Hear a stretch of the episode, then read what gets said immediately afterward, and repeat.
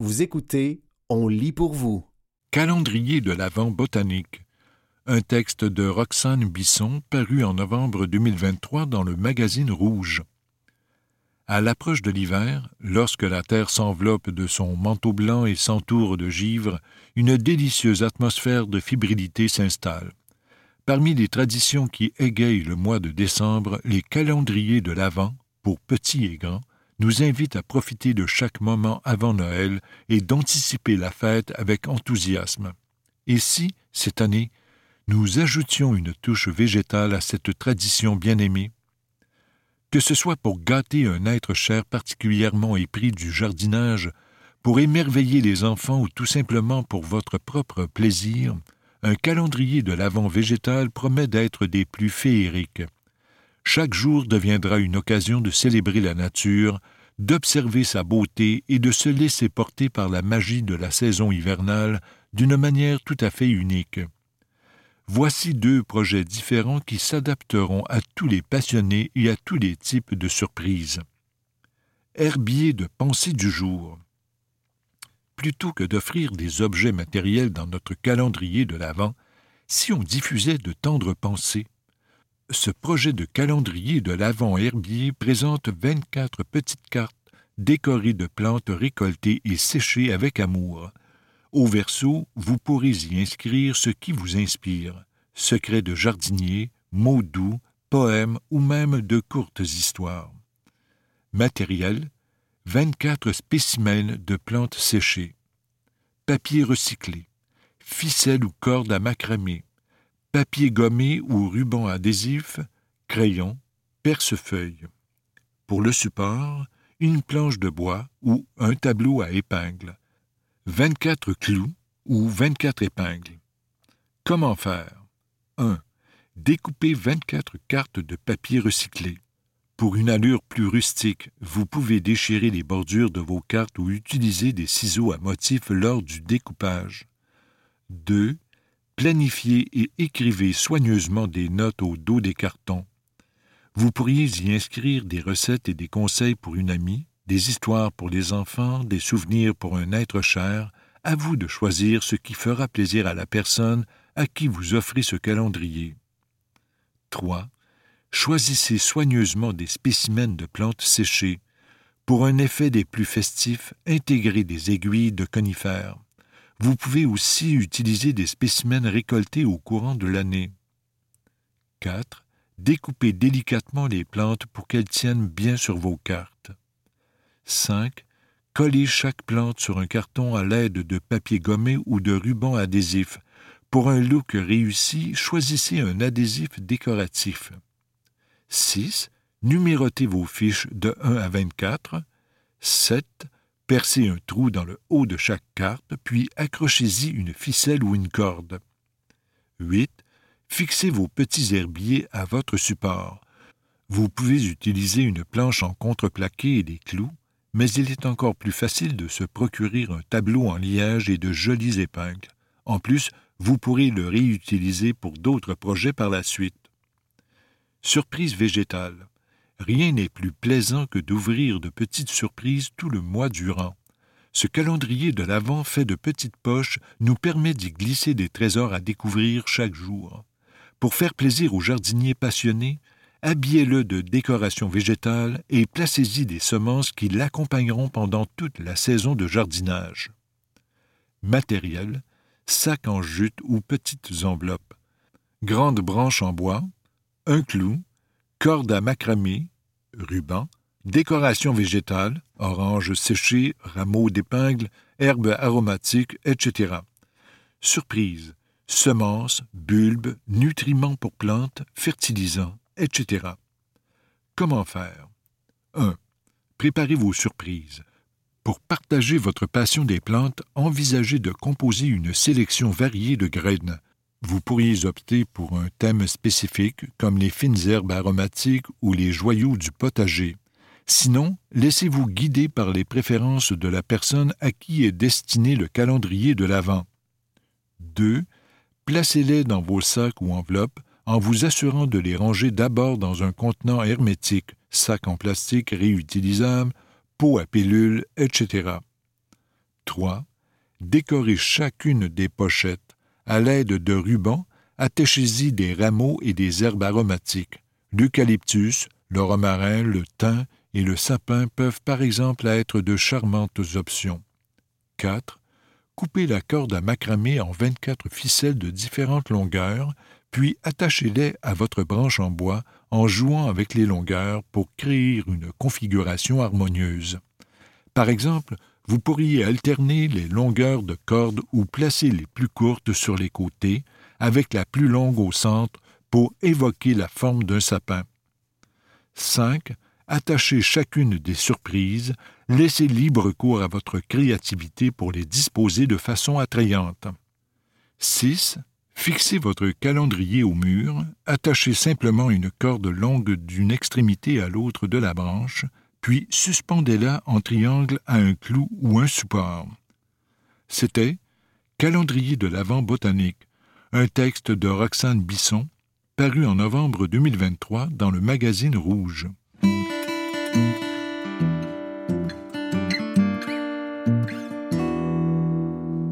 L'univers enchanteur des mini-plantes, un texte de Guillaume Mousseau paru en novembre 2023 dans le magazine Rouge. Le charme irrésistible de ces petits trésors verts illumine nos espaces de vie. Que vous soyez un jeune urbain en quête de verdure, un collectionneur invétéré ou un doyen du jardinage, les mini-plantes vous feront sourire instantanément. Préparez-vous à personnaliser votre oasis verte ou à offrir des cadeaux qui font plaisir avec nos suggestions de captivants végétaux en format micro. Chaîne de tortues. Peperomia prostrata, celle qui donne vie à votre espace. Rejoignez la vague des Instagrammeurs en découvrant la splendide Peperomia prostrata. Cette plante, membre de la grande famille des Peperomias, marie l'aspect des succulentes à celui des tropicales. Ses feuilles panachées évoquent les écailles d'une tortue, un véritable chef-d'œuvre végétal. Laissez libre cours à votre créativité. Suspendez-la pour un effet aérien ou intégrez-la dans un arrangement pour qu'elle se laisse doucement tomber en avant du pot. Sa robustesse lui permet de cohabiter sans souci avec d'autres plantes du même genre. Son entretien est un jeu d'enfant attendez que le sol sèche légèrement avant de l'arroser à fond. Une petite séance de coupe régulière la maintiendra dans un pot plus compact et favorisera une cascade de tiges luxuriantes. En ce qui concerne la lumière, elle tolère aussi bien les endroits lumineux que les rayons directs du soleil. Évitez cependant de la coller trop près d'une fenêtre orientée au sud. Monstera fromage suisse, Monstera Minima Swiss Cheese, la magnifique en format compact. Amoureux des plantes, même si votre espace est limité, sachez que vous pouvez tout de même faire entrer la magie du Monstera chez vous.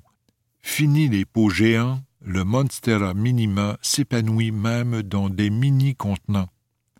Comme le fromage suisse, des trous étranges perforent chaque feuille de façon très originale. Originaire des forêts tropicales, cette plante hypnotisante demande un entretien régulier.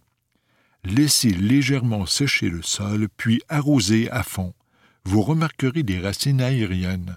Brumisez-les régulièrement. Pour une croissance soutenue, offrez-lui un engrais équilibré au printemps et en été. Pour garder son aspect compact, taillez régulièrement les nouvelles pousses en les pinçant. Évitez le soleil direct, mais assurez-vous que votre plante reçoive tout de même une bonne luminosité. Astuce pour une croissance structurée, un tuteur, plusieurs options sont offertes chez vos marchands locaux, sera votre allié.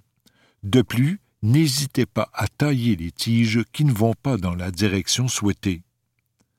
Phytonia. Phytonia verschaffelti. La mini qui réclame votre attention. Soyez avertis, cette beauté exige toute votre attention. Si vous êtes prêt à relever un beau défi, le Phytonia est une mini-plante qui rehaussera à coup sûr votre décor. Avec ses feuilles au contraste saisissant, qu'elles soient blanches, rouges ou roses, il apportera une touche d'éclat compensant tous vos efforts. Le principal défi avec le phytonia réside dans son besoin insatiable d'humidité, demandant un taux compris entre 70 et 90% Comme la moyenne d'humidité dans nos maisons tourne autour de 40% il vous faudra lui fournir l'humidité qu'il réclame, à défaut de quoi les feuilles se faneront rapidement et votre plante mourra si vous ne réagissez pas assez vite. Vous pourriez penser qu'une légère bruine serait suffisante, mais la solution ultime réside dans la confection d'un terrarium ou en plaçant simplement un dôme de verre au-dessus de la plante pour maintenir l'humidité à son niveau optimal. De plus, un arrosage régulier est essentiel. Dans son milieu naturel, le phytonia pousse sous de grands arbres.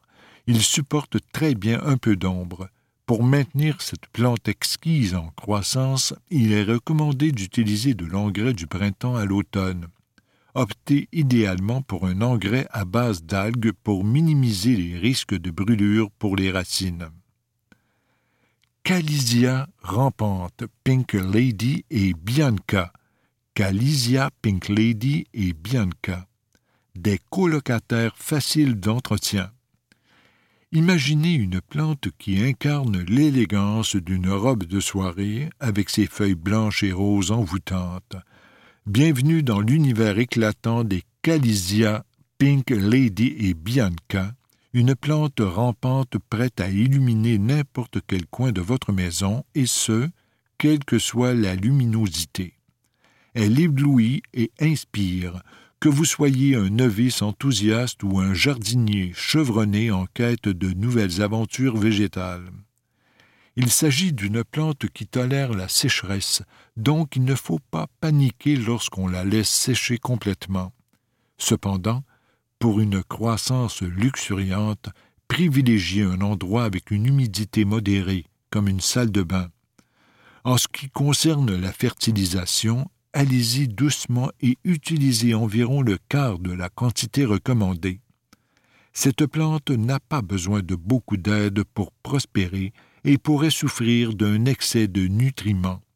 En hiver, réduisez considérablement la fréquence d'engrais à une seule fois par mois. Astuce si vous souhaitez maintenir son apparence miniature et bien garnie, pensez à effectuer régulièrement une taille c'était L'univers enchanteur des mini-plantes, un texte de Guillaume Mousseau, paru en novembre 2023 dans le magazine Rouge.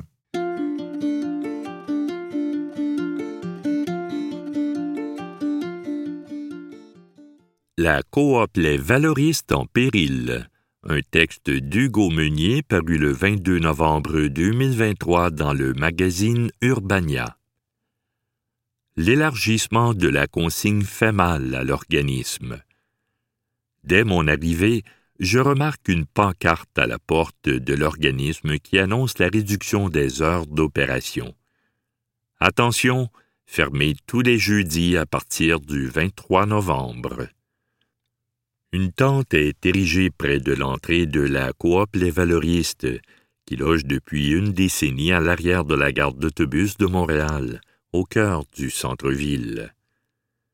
Il n'est pas encore neuf heures que l'organisme d'inclusion sociale, œuvrant pour la récupération de contenants consignés par une clientèle souvent marginale, grouille de monde.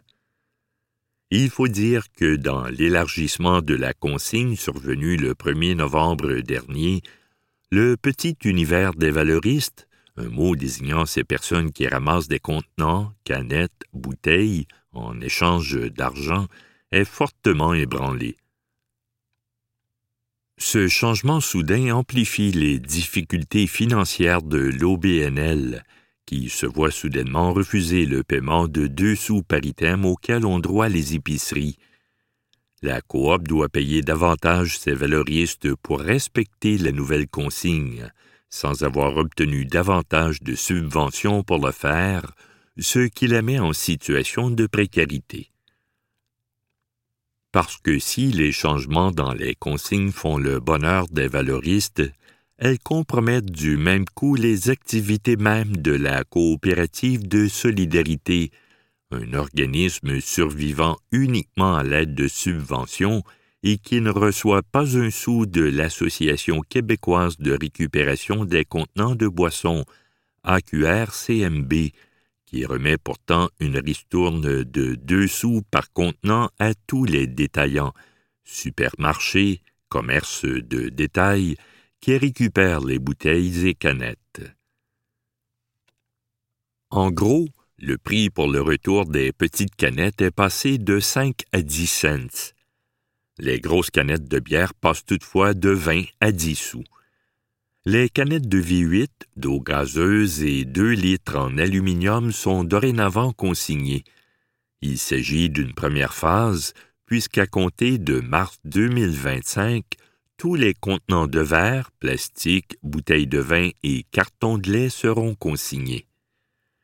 La vocation sociale d'une entreprise d'économie à but non lucratif comme la coop Les Valoristes l'empêche à l'heure actuelle de toucher des redevances, en plus de les priver de revenus qui lui permettraient de maintenir ses opérations, voire d'embaucher du personnel. La situation inquiète grandement la cofondatrice Marika Vasquez Tagliero, que je suis allé rencontrer. En poussant la porte de l'organisme, je croise Pierre derrière un immense chariot bien rempli. Il évalue sa récolte du jour à 120 dollars.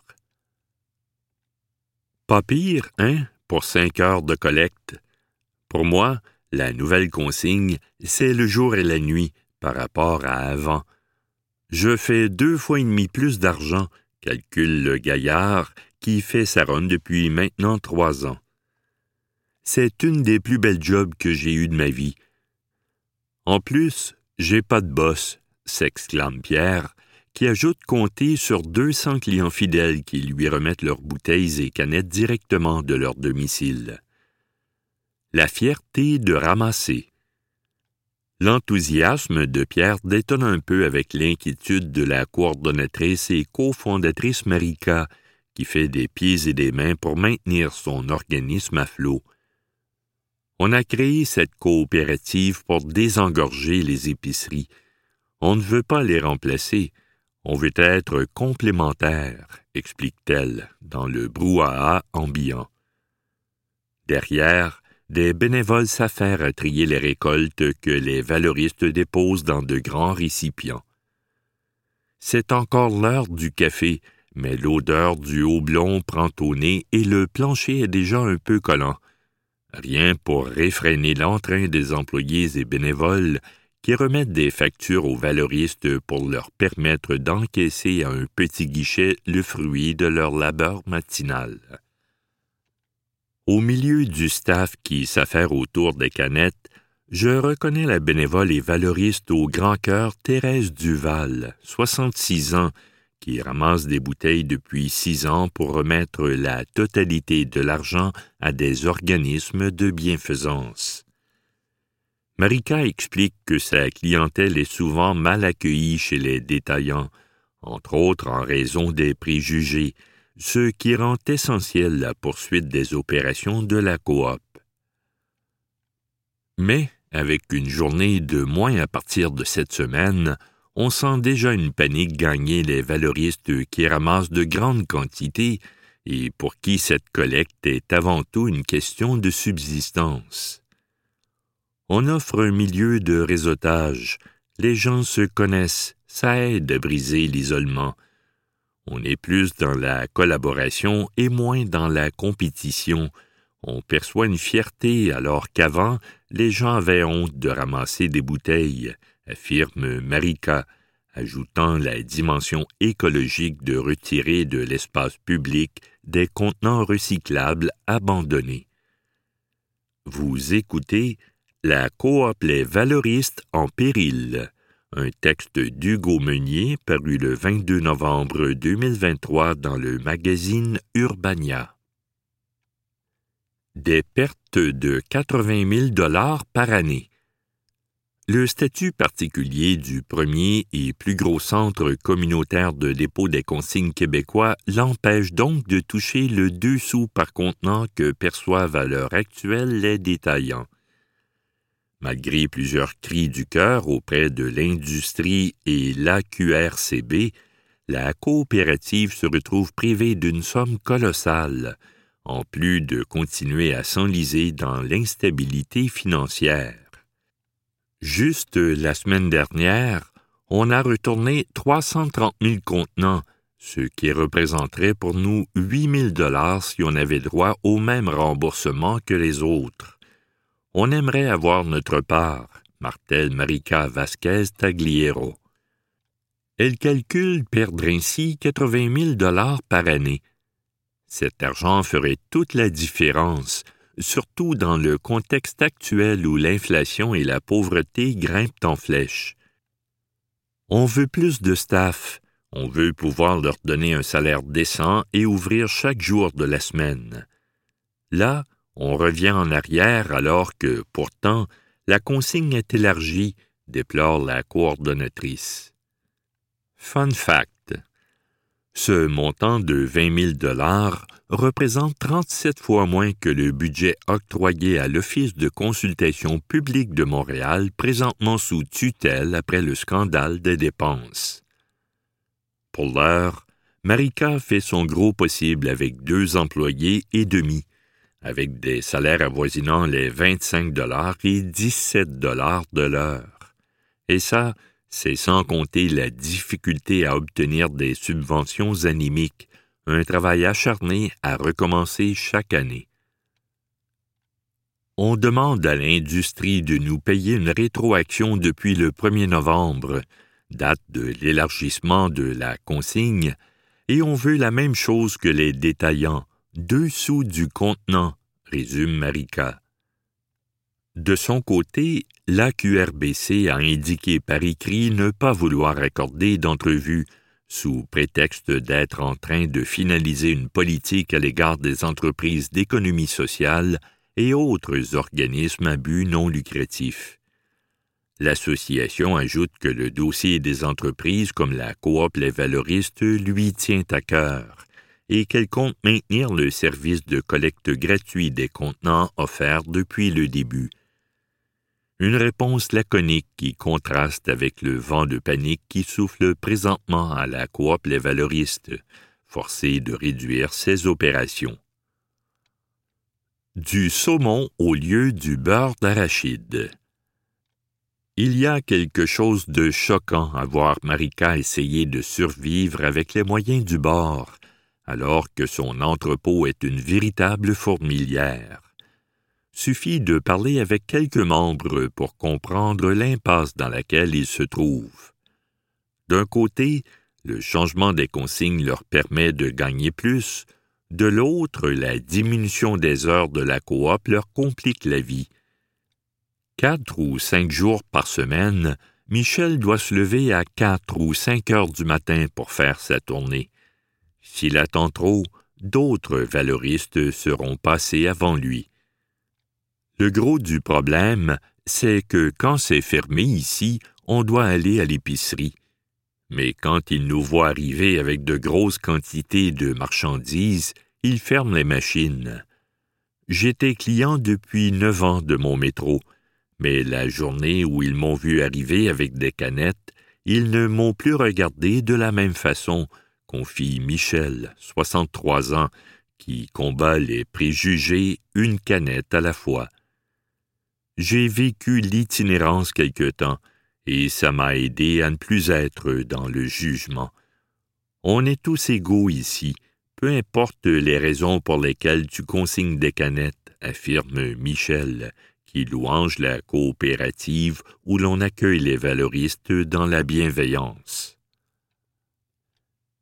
Après avoir livré des circulaires pendant plusieurs années, Michel fait depuis quatre ans sa ronde de bouteilles et de canettes. Avec la diminution de la valeur des grosses canettes de bière de 20 à 10 sous, très prisées par les valoristes, il calcule que son revenu est demeuré plutôt stable, contrairement à Pierre et d'autres qui ont vu leur revenu grimper. Je ne considère pas que je suis un gros ramasseux. Je fais entre 100 et 150 dollars en quatre jours. Je fais environ 6 000 dollars par an et ça a un impact sur ma qualité de vie.